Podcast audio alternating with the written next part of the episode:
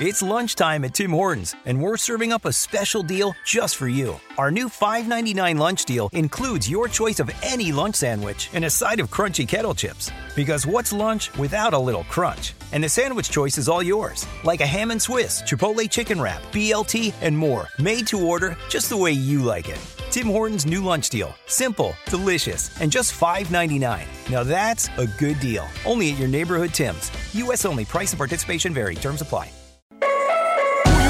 Who you know fresher than Hov? Riddle me that. The rest of y'all know where I'm lyrically at. Can none of y'all mirror me back? Yeah, hear me rap, it's like hand G rapping his prime. I'm young H.O., raps Grateful Dead. Back to take over the globe, now break bread. I'm in Boeing Jets. Ladies and gentlemen, welcome back to Miami Nice. I'm your host, Blake Howard. Joining me, as always, my partner in all things undercover, Mrs. Katie Walsh. Hello, Katie.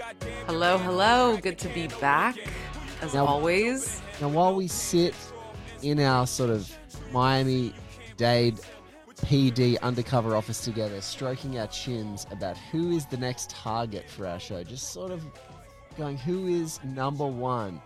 Right at the top of the list has been a, an actual animated photograph that occasionally gets used on her incredible pieces at the New York Times. Is this photograph right up top that says most wanted, and underneath that face is a name.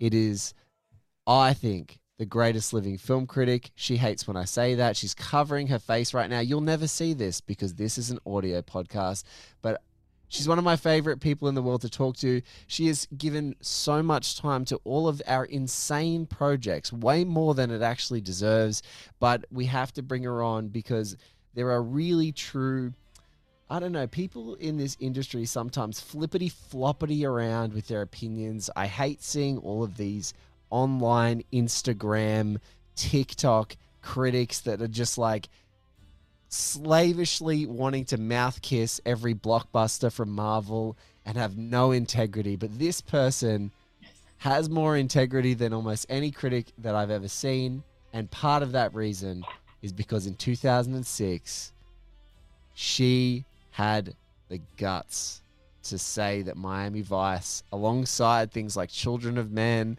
alongside things like Inland Empire, was one of the best films of the year.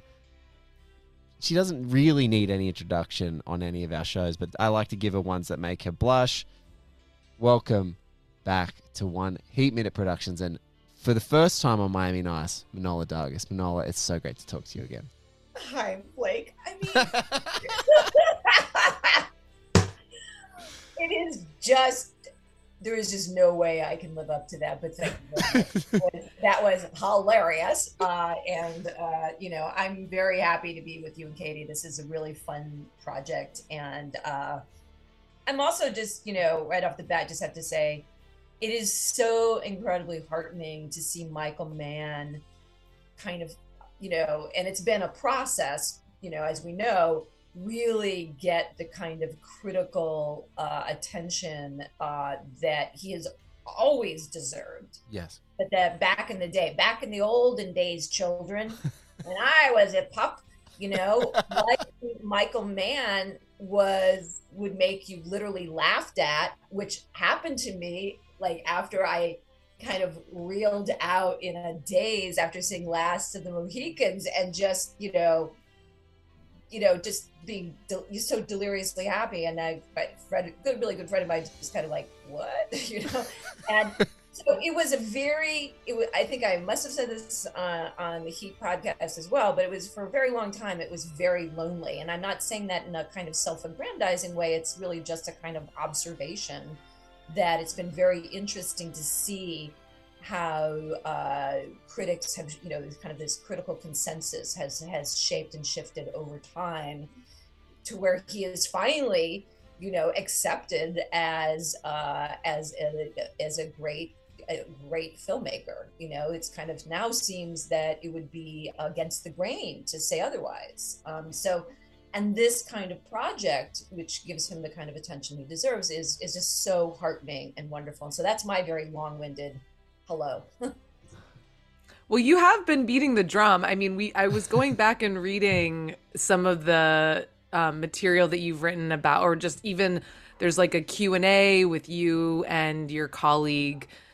A.O. Scott, Tony Scott, about you know, t- answering questions about movies and, you know, how Michael Mann was never really respected and all kinds of, you know, you have been letting us know that, you know, you're on team Mann and it's it's got to be crazy to see you know the way the like gen z and millennial generation he's like their god no it's it's really it's it's it's really heartening you know and i'm i'm glad that to be very blunt i'm glad he's alive to experience this yeah. kind of love you know because sometimes people just it happens afterwards like i just re- you know, it's this weird thing that that daily papers do oftentimes uh, is that they celebrate people after they die. We don't necessarily, you know, like I just wrote something about James Caan recently, and someone wrote, you know, too bad this is, doesn't, you know, this kind of appreciation isn't done while the person is alive, and I completely agree. And so, you know, I think Michael Mann is strong and is going to keep on going and you know making movies, etc. So I'm not worried about him, but I'm just very grateful that he has been able to, you know, experience this uh, critical turn, you know, um, which is it's just very gratifying. Well, you and Jean Baptiste Thoret, who's an incredible French critic, have both kind of and and and our and our lovely friend, mutual friend Bilge Ebiri, have been beating that drum. You would never have thought, stumbling out of that session of uh, Last the Mohicans, that there is an entire Twitter account from a young Gen Zer who we both know and have had on the show, Mann Facts, and he can simply write three words. Manohla. I know this wouldn't be on your radar, but he writes Michael Mann Facts on any relevant tweet and will just murder that person's mentions for like three days because his feverish, crazy followers. We love him, bless him, and all those kids that are out there. I'm just like, these kids will be all right. If there's more of him, yeah. it'll be all right. You do yeah. something different. Well, here we wanted to talk to you probably most specifically about Miami Vice from 2006. And speaking of beating the drum, it took a long time and I love what you said. It took a long time, and it's really gratifying now that Michael Mann is really considered this, you know, a, a, great American filmmaker and finally getting his due. But also, it feels kind of even stranger. There's an even bigger delineation of like, there's a series of movies that kind of start, obviously, with Thief and Manhunter are so amazing. And, um, but you get a series of films like Mohicans and Heat and then The Insider and then Ali and then Collateral. And it's like, there's a whole run of films there that feel like they're all massive and a part of this growing concept of him as a filmmaker. But then you get something like Miami Vice, right? Or then you get something as like Blackhat, and then you get something like maybe Public Enemies. Some of his films that are like pushing the envelope further narratively, visually, and they kind of they flip. Not only it's like people came around on Heat, and people came around on The Insider, of course, with Oscar nominations and things like that. But the turnaround for on Miami Vice is what really makes Katie and I laugh and joyful because it's like right then and there when we first saw it, it was like, this is a great movie. It's a sexy movie. It's incredibly photographed. The performances are crazy. Colin Farrell is not there. It's one of his best performances ever. And all the stories behind the scenes just make it so interesting and fun. But how weird is it seeing Miami Vice particularly get this like uh, it's almost like the uh, the revisionist western, right? It's like the revisi- the revisionist impression of Miami Vice. How weird is it to see for you? Have you seen how that has grown and shaped? Because you were literally an outlier in 2006, and now Katie and I hear hilarious stories at Q and A's where people walk up and they don't even ask their question first. They say, "Michael Mann, just want to tell you that." Uh, Miami Vice is a masterpiece. Anyway, here's my question. And Michael Mann sort of sits there perplexed, like, what? Did that person just say to me? Did they say it's a masterpiece? People yeah. hated this movie. Yeah, I mean, it's funny though because people did hate it, but it also, you know, I mean, Tony Scott made it a critics pick in the New York yeah, Times. He did. It, it is interesting. At the time, there were people who were saying it. I mean, I think that for someone who's working in the mainstream industry, I always kind of assume to a certain extent that the box office becomes an obvious barometer of, of success. And so, you know, yes, there were people who didn't like it, but you know, those people were never going to like it, and there was a, there were a certain group of people that just were never going to take Michael Mann seriously. You know, and that was in 2006, so it's quite some time ago. But uh, you know, the movie did not. The movie was a very vexed production, which I'm sure you've already gone over, and you know. I would imagine that for Michael Mann, like thinking about it, it just seems like a lot of problems, you know, a Yeah. lot of incredible difficulties, including having Jamie Foxx walk off the production, you know, it's just like mind blowing. And the fact that that Mann was able to make a brilliant movie anyway is astonishing. But I would I would imagine that for him there is this cloud that is that uh, that is always going to be a present because of the circumstances of the actual production, how arduous it was. You know, again, you have one of your two stars walk off, and a star that you had made, you know, who you had made great movies with, and had a, you know, obviously a a relationship with. Um, and I would assume that they were trying to like build a kind of body of work together. I mean, they already have three movies, but it. So, and then it didn't. You know, it it did okay. It, it did well at the box office. I think it recouped its money, but it wasn't like you know, it wasn't like one of these monster uh, successes. And I, I just think that for commercial directors, that's always a consideration. And no matter how good you might think the movie, you know, and my man being such an a, like such a profound perfectionist, I would imagine that that he's just like incredibly self-critical. People who are this critical and demanding of other people are always hardest on themselves. And so I would imagine that every terrible story that one has ever heard about Michael Mann and his behavior, with all which I take with a grain of salt and also think, you know, the guy is doing his work. um, I'm sure that he is absolutely hardest on himself. It is impossible for me not to believe that, you know? And so, um, I mean, the thing that I think, so can we just, you want to just dive into the movie? Let's dive into the movie. Let's dive into the movie. It's uh, wherever you want to start. We're we're ready. Okay.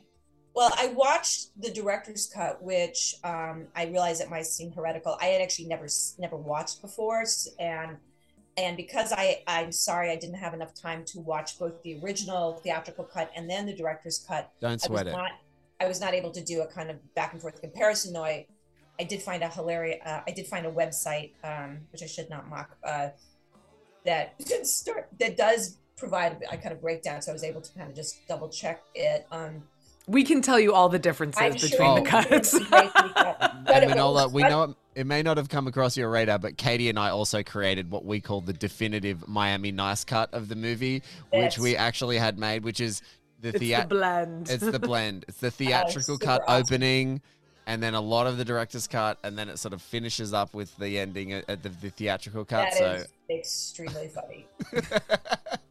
but I, I this this particular website, which you know had like screen grabs um, of uh, of the new the new material uh, that the, the man added, not the new material, but the material that the man had added. Basically, it begins with like you know this is going to disappoint people because there's not more action and violence in it, and I was just like so missing the point of Yeah. this movie and what was so interesting um, i find the topic of genre super interesting because genre you know it's a moving target and what a genre was in the 19 teens the 1920s you know it changes. And and i like just like making up genres you know it's like a hybrid genre. And i understand that there are kind of classical genres but you know a lot of genres fit in the between spaces right you know and the thing about michael mann i think is that people think of michael mann a certain way and sometimes I think what people think about is they think of Michael Mann in the big shootout in Heat, and that becomes like their definition of Michael Yes. Mann. And Michael Mann is obviously, as we all know, a much more interesting, like that's a great, brilliantly staged, choreographed, you know, directed scene uh, in Heat. But he's a much more interesting director than just one particular shootout.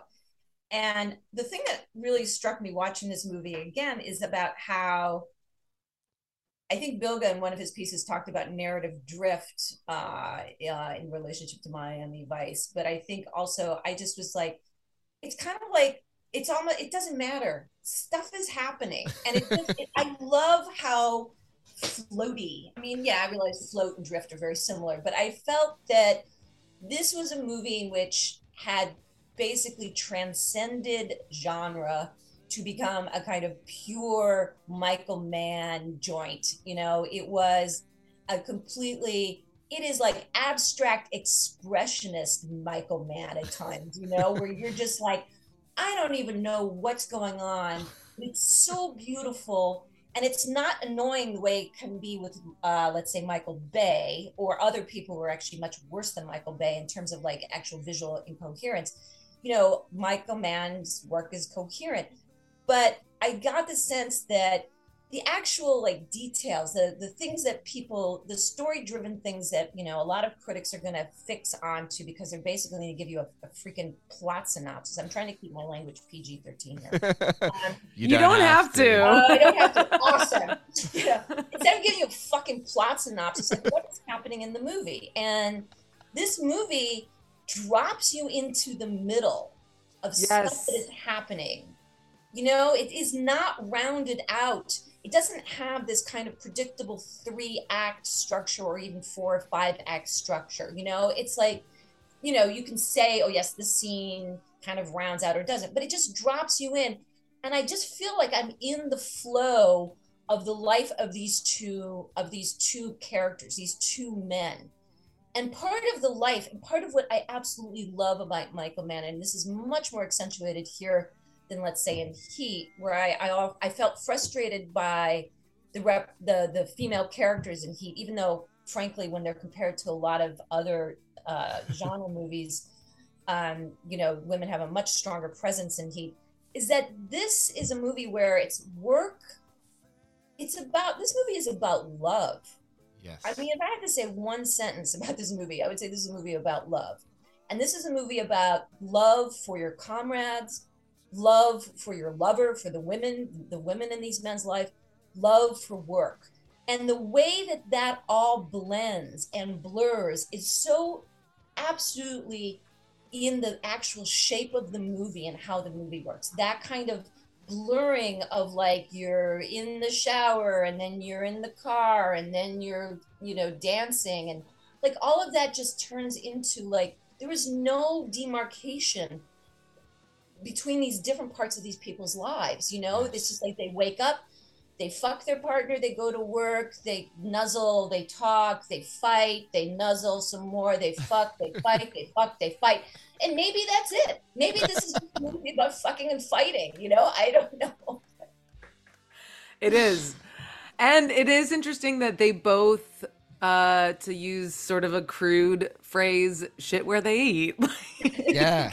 they they you know he's dating a coworker tubbs is dating a coworker and then crockett is dating his uh his mark. And you know it's like oh they're crossing all the boundaries of like what is supposed to be appropriate and not in the workplace. Because there are no boundaries right, right. yeah. This is a movie where you know like in terms of genre, in terms of how the scenes are constructed, in terms of how the characters move from space to space.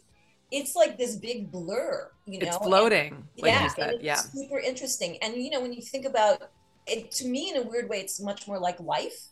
Yes. You know, it's just like I'll be one minute working, and then the next minute I'm going to the fridge, and the next minute I'm talking to my husband, and the next minute I'm looking at my cats, whatever. I'm like doing stuff. I'm doing, you know, like the way that I think narrative kind of kind of a certain kind of idea of narrative is it's it's very defined and very kind of structured in a way that life is not. I mean, obviously there are important moments, you know, and we certainly have the nine to five as one structure, but you know, there's a not everyone lives to that, you know, there's a there's a blurring and I just felt like and that, that part of that blurring then I feel is really key to understanding these characters too. You know, that they kind of like one minute, they just are always kind of moving and going forward and doing these different things. I don't know if that makes any sense, but that was maybe the greatest review I've ever heard of anything in my life. oh, uh, it was the fucking and fighting that you thought was hilarious. no, the fucking and fighting was the crescendo. That was the crescendo. You always got to finish strong, Manohla. This is what I learned from your amazing reviews. You got to finish strong, and that fucking inviting. It's like fucking fight, but that's enough. That's enough. Yes. But about- also because what is life? You know, I mean, it's like yes. I think one of the things that I think is so terrible about uh, you know so many movies is that like they don't talk about the things that are really. So many movies are about like special things that happened, you know, versus like what is actually most important to us in our own lives and what's important to and love is a really huge thing. And you know, it's it's and it's not it's not love in the kind of often cinematic way, you know, it's love is very messy. And you know, I, I think that the the love affair uh, between Gong Li's character and Colin Farrell's character is just sublime. I mean, I like the other one as well, but because we're actually watching the trajectory of them discovering each other. Yes. You know, it's very rich because obviously Crockett and his girlfriend are already established couple, right? You know, but we get not Crockett. I, I think I just Tubbs. Tubbs, Tubbs. Sorry, sorry, sorry, sorry, sorry. Um,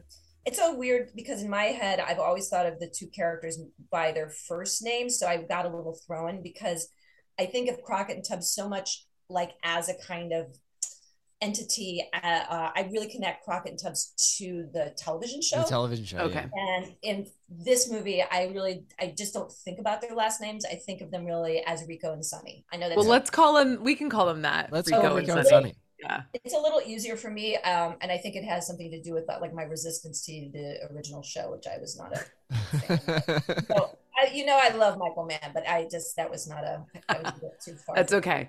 thank you very sometimes, much. sometimes we have a black hat bridge that's too far. But you know, sometimes you have that. It's okay. We, we're we're allowed to love what we love and love it hard. But I I love. mean, so this the so i guess the only thing i thought is like watching the movie again after many years of not watching it um when watching the director's cut i just felt like if i were if i were like working in an old fashioned video store and i had to like come up with a you know if i had to figure out what genre category to put this in i wouldn't put it in action movies i wouldn't put it in detective fiction i would put it under romance And I would put it. You have to. know?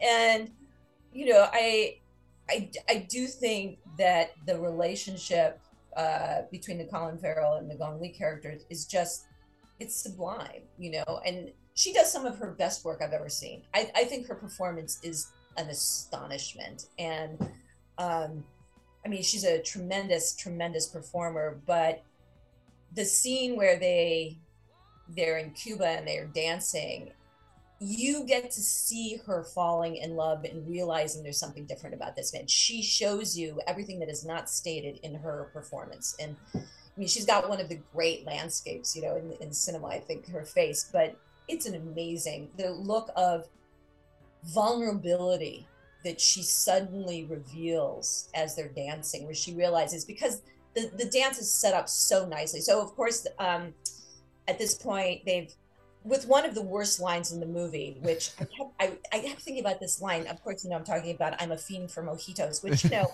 and again, I just thought, okay, let us, I, I had to like take five minutes to calm down about that one line.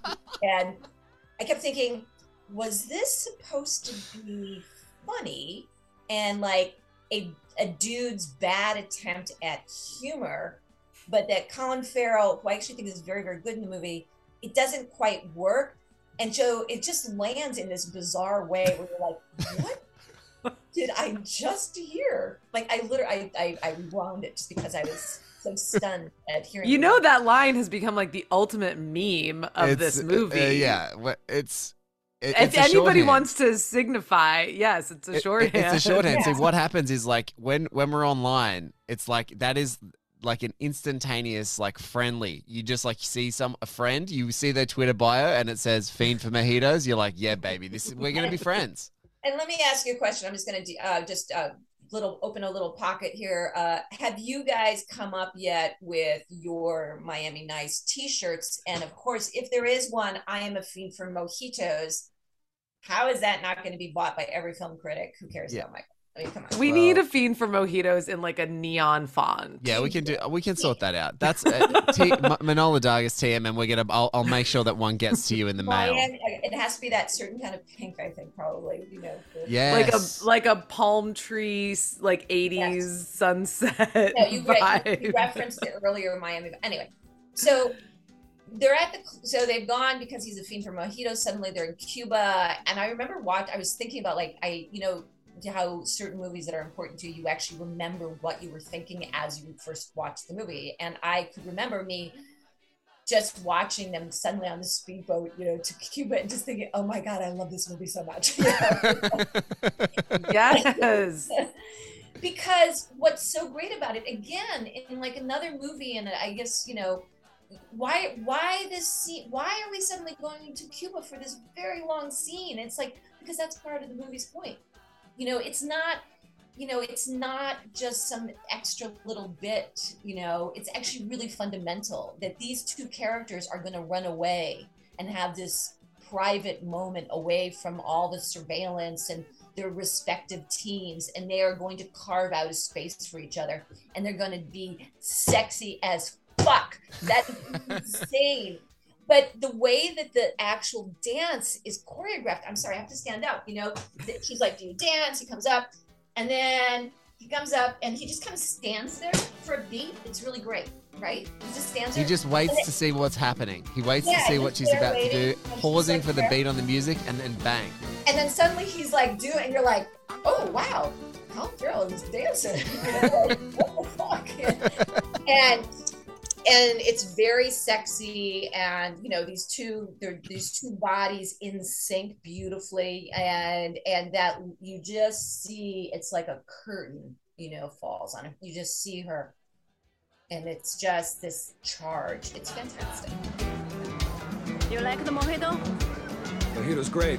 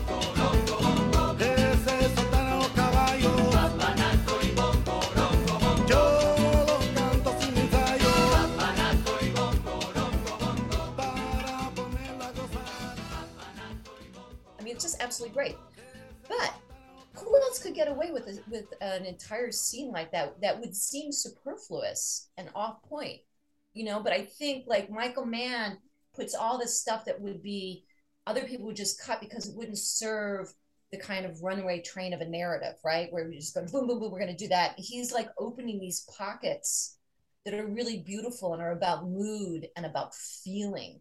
I mean, he is such a lush romantic filmmaker, you know, and which seems again contrary to I think a certain kind of very blunt idea, blunt and kind of reductive idea about what a filmmaker, what kind of filmmaker he is, and that kind of lush romanticism. His movies are so much about feelings, you know, Yeah.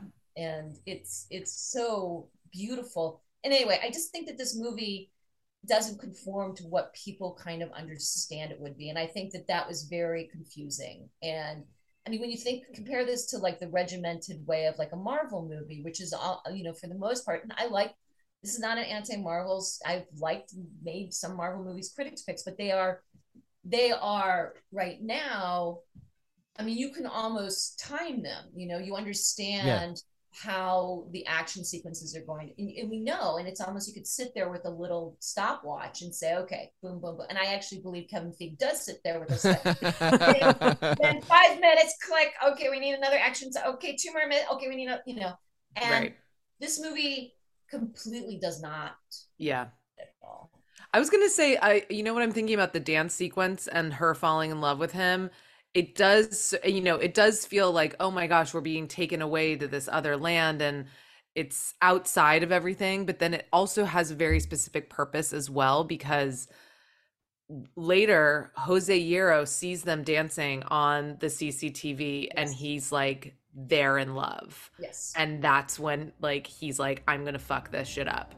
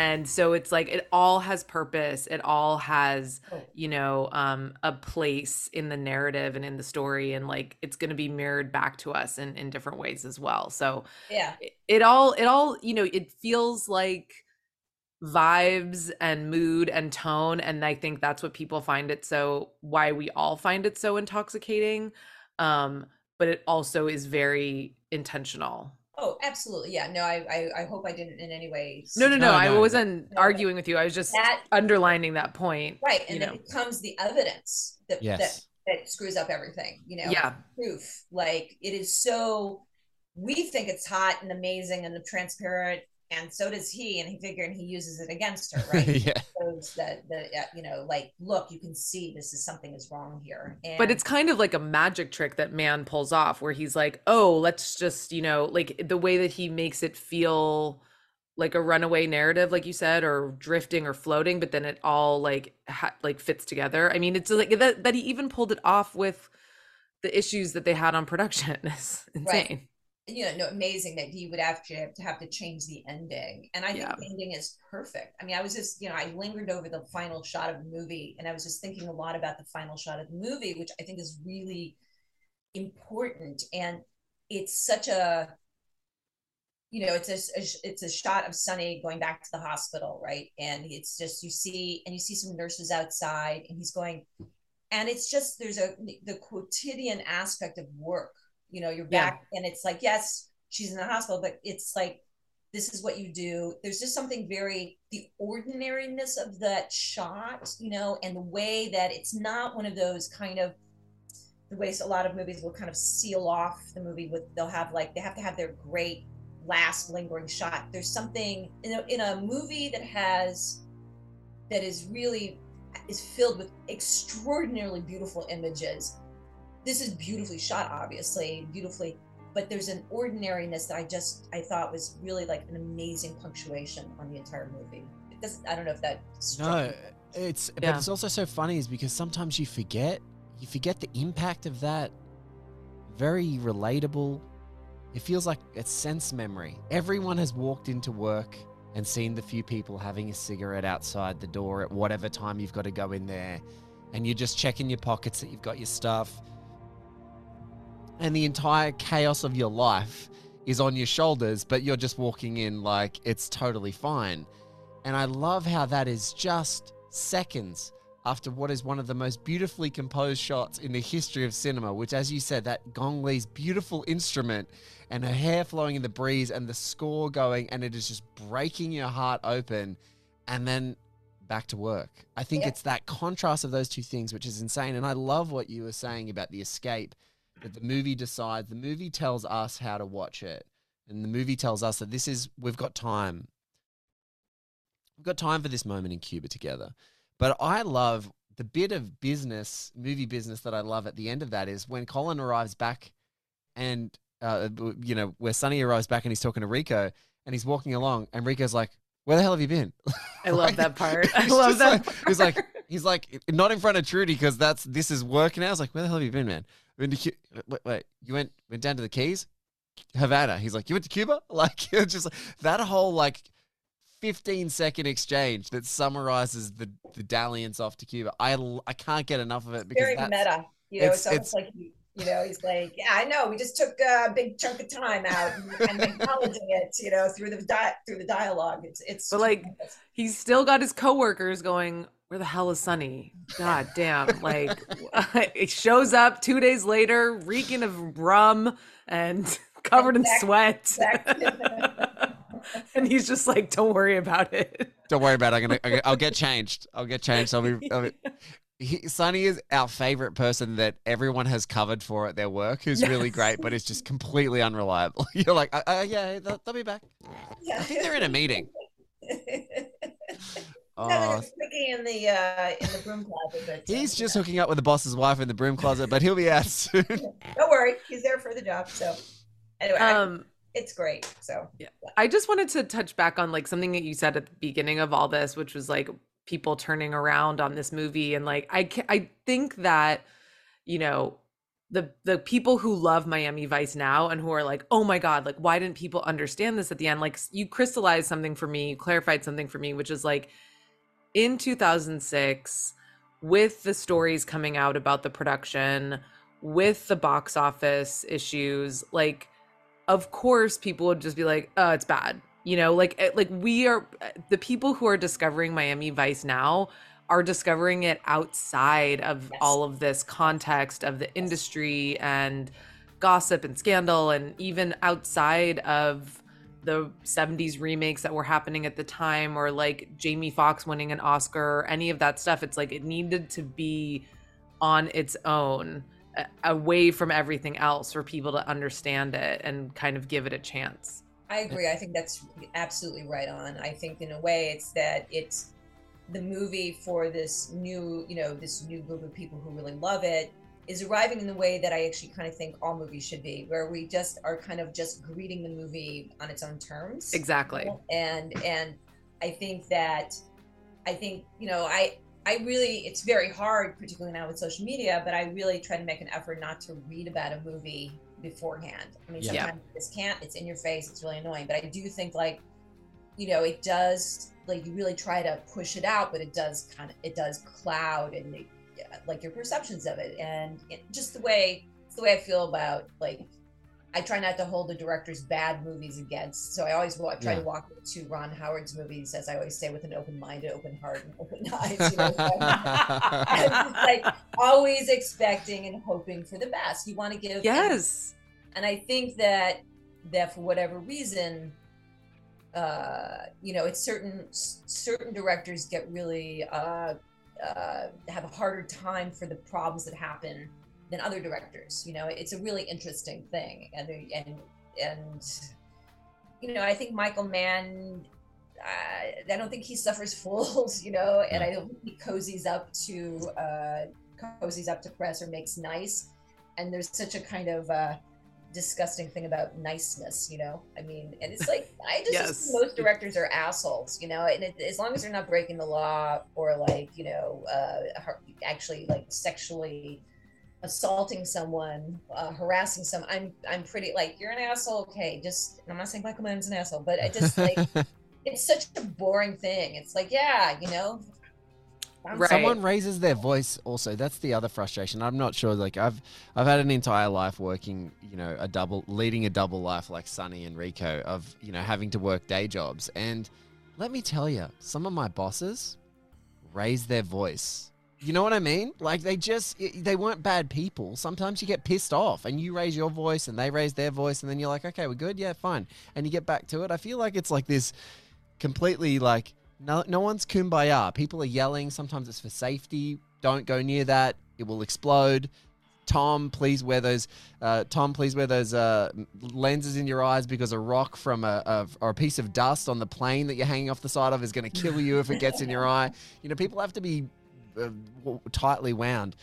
But you said, Manohla, greeting movies on their own, coming outside the vacuum. I just want to tag one more thing on it because I think you nailed it in an earlier part of your analysis, which is when you have been so programmed implicitly by the timer of all of these Mhm. formulaic Yeah. films if you've grown up with like and you know back in the day we had three star wars movies yeah that were like these huge cultural texts that everyone watched and consumed endlessly but there are 20 of these marvel movies or more and so when, if you've ever been a marvel kid your whole life and you've got the timer even if you love the movies implicitly you get the rhythm and the pace now imagine just stumbling onto miami vice on a streaming service it just pops up and it's invited. It's no, there's no fanfare, especially on the big ones. There's no fanfare, and you press play, and this movie does nothing that your entire being has trained you to receive for your whole young life, and you come into this movie, and then it just does this, and it has a completely different interest than than I'm going to adhere to your beats. And I think also that's part of it. There's like yeah. a- oh, that's true. Yeah. there, there, there- there's a completely different viewing audience who maybe haven't had as diverse a mixture of different kinds of films or filmmakers or haven't had that same relationship. And streaming is just like, you know, you hear people like, give me my 20 minutes of funny three camera comedy and get out of my face. Now the next one, yeah, and get out of my face. And I feel like that that rhythm of doing it over and over again. That's why some of these films are getting reappraised, is because they're blowing people away and blowing them out of their program. It's like, don't you realize you're just in the maze? You're just the little, you're little running in that thing. It's funny because I am in this mode right now, especially with like digital action and CGI and like just looking at clouds of pixels like uh, uh, over and over again. Like someone will put a clip of like Predator 2 on Twitter and I'm like that's the most beautiful cinema I've ever seen in my life. We didn't know how good we had it. Shot on 35 millimeter, cut like expertly by Mark Goldblatt. Like I'm just like why like I, I just look back at these like movies that people just were like trashing tossing about in back in the day and i'm like this is glorious cinema I, you know, I think that we are trained for all sorts of reasons, and I think part of it's like you have to fight it and expand what you see, but we're trained to kind of see things through these templates, right? You know, yeah Yes. So again, uh, a movie gets uh, tagged as an action movie, and, and then we have an understanding of what that particular is, and we want and we and it's very hard to kind of break out. And here's a movie that doesn't, for instance, have like if this movie had subtitles, you know, if this movie had had yes imagine like if this had been uh, directed by Benoit, not someone you know French, and Jacques live Audiard. theaters with subtitles, and everyone's speaking in French. Jean Pierre Melville. exactly. You know, I really am curious. Like, would that have changed the perception? It's like, oh, true you know, I mean, Tony in his review, I read, read his review, and you know, he actually talks just about, and then we can also talk about like how Americans, including Americans, have a problem with beauty. Like, there's a kind of, I think, a, a holdover puritanical thing about beauty, like just Yeah. for beauty's sake. Um, so that he actually, you know, invokes the, the words, you know, the, the phrase avant-garde, and I think that that's really right. You know, that it becomes this kind of that that this is pushing uh, a, a certain kind of narrative in a way that I feel like people can't even believe someone like Michael Mann could do. You know, Right. like I think it's almost.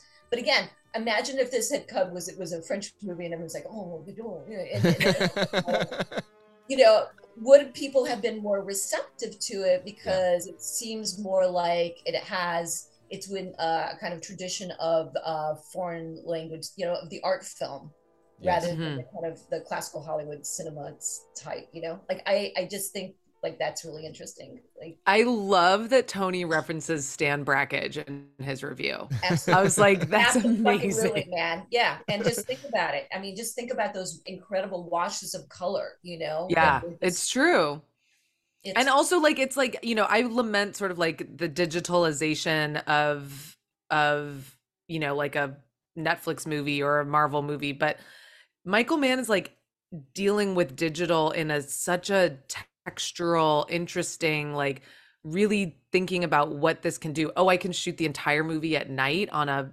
damn office building? Like i'm gonna do that then and i'm gonna see what it makes and it's and it's about the medium and the format and not about just like oh we can just you know fix it in post and you know exploit a bunch of vfx workers while we're at it That's why I mentioned abstract expressionism. I mean, Yes. you're really aware of, of the actual media. Like you're aware of it. Like I remember, you know, that that incredible, incredible night scene where they're on the on the roof, you know, and there's really no point to being there. But I remember, you know, I gasped again. It's Yeah. just so astonishingly beautiful, you know, and you think about you go, he's got an astonishing eye. Like it makes me sad that he was like, why do people like it? It's like, well, first of all, it is an amazingly beautiful movie. And just on those terms alone, like even if you want to argue about the coherence of the narrative, which is completely uninteresting to me, you know, I'm more interested in how it's pushing narrative, but it's just as a beautiful thing. Like it's astonishing. It's astonishing. And to show like this is a new way of looking at the world. That's what Mhm. I felt when I was watching it. This is a way I you know, I just felt like this, you know, it's like I was watching anew. And I think that's a very Brakhage thing. You know, it's like, what does a baby see, you know, is born? How does a child see the world? And it was kind of like, how are we now? That's a Brakhage thing. How are we now, says Michael Mann, looking at the world with digital? And it's astonishing. you yeah know? Indeed. It's it's there's nothing on a Michael. He might use digital photography in a way that pushes it, but I would like if they said to Michael, Michael, do you really need that Ferrari from you know that Ferrari from Italy, that brand new Ferrari to race down a Miami raceway. Like Michael Mann's like, yes, I do, and I need to go and visit the factory in a private Concorde tomorrow. They're uh, they're waiting for me. Like there's no one. There's they're, they're not going to trick him. Like, oh, we'll fix the car in post. Just shoot it. We'll cover. He's going to go. No, I want the car, and I want Colin at the racetrack driving the car to make sure that he knows that how to use it because I need to shoot him going 130 in Miami in that car in that scene. And I need the sound supervisor on the set. I'm flying the sound supervisor out. This he literally like we were talking to the sound supervisor. He was like, no one else flies us to set for to capture sound, but he was on set recording speedboats for a damn month. Like Yeah. for a, a scene that didn't even make it into the theatrical cut. and, and why why in any way would you criticize an artist for wanting perfection? I know it's be- yeah, yeah. be- and also like you said he's pushing himself harder than anyone else. Like he's sleeping 2 hours a night. He's That- drinking jet fuel coffee. He's not if anybody is working hard, he is working harder. both Colin's assistant and Col- Colin's assistant Jaffet and uh, and Justin Liebman, who's uh, one of Michael's trio of assistants, they said, like usually we would get a production office, and sometimes we'd take a floor of a hotel so we could have all the rooms interconnected and people could go off and sleep and things like that. And they're like, you know, as an assistant, I get in early. Before I get in, Michael's in, and I work all the way into the night past midnight. We've got an early start of 4 a.m. Past that, all the way out. Michael's still there. He he goes. I I if I had to guess, I would say during production, it's two to three hours a night sleep, and he's around the clock every division. Here's editing. Here's sound. Here's you know VFX. Here's the cuts. Walking through the different department heads. His costume, etc. Scouting. He, he- it's it's a he's in the fever dream with us. He's Mhm. there. He's there orchestrating it for us underneath. And then he makes a fever dream. I mean, yeah. So it's perfect. Perfect. Yeah. We can't blame him for wanting perfection and we love it and we celebrate it. And just like Tony's review said, you know, Michael Mann's movies are about operatic passions, and so is this podcast. so is Blake's podcast empire. oh, Katie, you're too sweet. Well, look, um, I really don't know where to go because I'm I'm I'm completely flawed. I'm so thankful for you that you exist, Manohla Dargis, but the fact that you would even come on this show Come and play guys. this silly game with us. It's just the best in the whole world. It makes my whole week. Um, so just thank you so much for being a part of the show. And also thank you for your absolutely stunning work. But that Jimmy Kahn piece you did was another one of your Well, really thank you so special ones. It was so I appreciate it. soul soul soul crushingly incisive, if I have to say that. And, I- and it was it was a hard read, but man, it was beautiful. Thank you. That's very, very sweet. Um, where are you guys? I'm just curious before we leave. Where are you guys planning to take this? Like, what is your like? What is your end? what do you think? Like, are you gonna try to get Michael Mann on this? W- Well, with there's a very high possibility that Mann is around he, because he's done things like uh, he did our Mohicans show really quickly. He did one heat minute. Miami Nice has grown into it's grown out of the scope of Miami largely, and now we just call it when Katie and I talk to each other about it or we're talking to guests, we call it like modern man. Because what we've started to discover, especially when you go into the layers, is the interconnectedness of a few key projects, like leaping out of Ali into Collateral, and then how collateral bleeds into, especially with the similar production leads, you know, um, people shooting it, editors, sound designers, they bleed into Miami Vice. So we've started to have conversations across this modern man landscape. Uh, only two weeks ago, Katie and I did a live screening of the Blackhat Hacker Cut, which we created because we found a special cut of Blackhat that is the Michael Mann director's cut, and we did a screening with some of our fans. So what we're doing is this big interconnected love fest of this contemporary man because we, you know, one heat minute covered um, extensively covered, you know, the, the main show. Um, uh, the, the main thing that he's uh, noticed about, but uh, we're, we're just that's where we're branching out into modern man. We just want to keep talking about these things because we keep seeing, again, with the dirge of content that we receive today, that he's these modern ones now all start rising to the top. It's not just Miami Vice; it's like everyone is reappraising constantly his work. So it's exciting for us to talk about what it means to people, and especially this movie, this sexy, horny fever dream of a movie is something that we just love to talk about because it just continues to us have that rewatchability over and over again. It's just like you feel like, oh, I need to cleanse from the latest Netflix action film. Let's put on Miami Vice. Thank you, sexiness. Real locations. I came home from Prey because in Australia, if I came home from Prey at, at a screening, and my wife was like, "How was it?" I go, "It was excellent. There were real sets, and there were there was an actual location." And I was like, "Wait, is the bar that low? Is the It bar is. that low?" And I was like, "Y- "You know," but It's, al- So- it's also a good movie, though. it's I- also a terrific movie, terrific Yeah. movie, Yeah, and the and the stars are great. But I just mean, you know, you feel there's something innate in in these man movies, and yeah, so we've, we've turned it into Modern Man. So Okay, hopefully, we'll it's a ho- man's world. It's a- it's It's a man's world. Yes. it's a And- man's man's sorry, man's man's world. Unfortunately, But our goal is to get Colin Farrell on this podcast. Oh my god! We've tried. I have tried. But you know what? We're going to start with Eddie Marsan. We're going to start with Dominic Lombardozzi. We're still working our way up the ladder, Good, but we good. will take anyone. Well, fi- Yeah. Finally, one day, Colin Farrell will come on this show and go, and then at the end, we'll have to say, "We're so sorry." We're so sorry.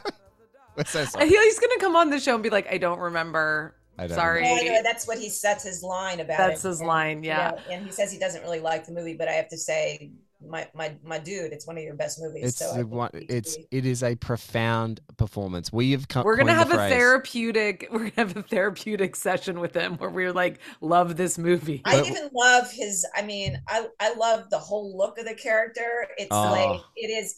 It is Katie's sublime, face. easy, sexy, and the kind of, you know, it's it reminds me of like, oh, that kind of boy. Well, t- tell Manohla what we say about Colin in this movie, Blake. We Our just phrase. Our phrase is Colin's not there. Colin's not there. He's is- like channeling. He's He he's- is gone. his People his are like psyche Colin is Farrell. gone. I'm like, no, no, no, stop. That's not Colin Farrell. He's gone. That's Sonny. That's Yeah, Sonny. no, Everything very- about him is just it's dripping off him. But um, on that note, dripping off him. Um, thank you so much again. We love you, and uh, Thank this you. Has just We been love such you. a treat talking to you. You're the best as always, and uh, thank you so much again. Thank you so much. Um, and you know, if you want to do a, a close analysis of a scene, you know, you have my number, honey. Just let me Oh. know. You be Um, careful. You be careful. because I'm a fiend for mojitos.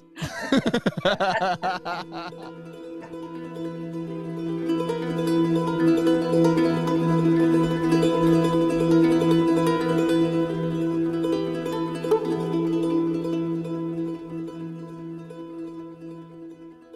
Hi, this is Blake Howard, host and producer of One Heat Minute Productions podcast. We dive into the great and underappreciated cinematic works, often one minute or one scene at a time. Our crew of guests are some of the most wonderful filmmakers, writers, authors, and critics ever assembled. Our shows include One Heat Minute, Josie and the Podcats, All the President's Minutes, Increment Vice, and right now, Zodiac Chronicle. Check out oneheatminute.com or find us wherever you get your podcasts.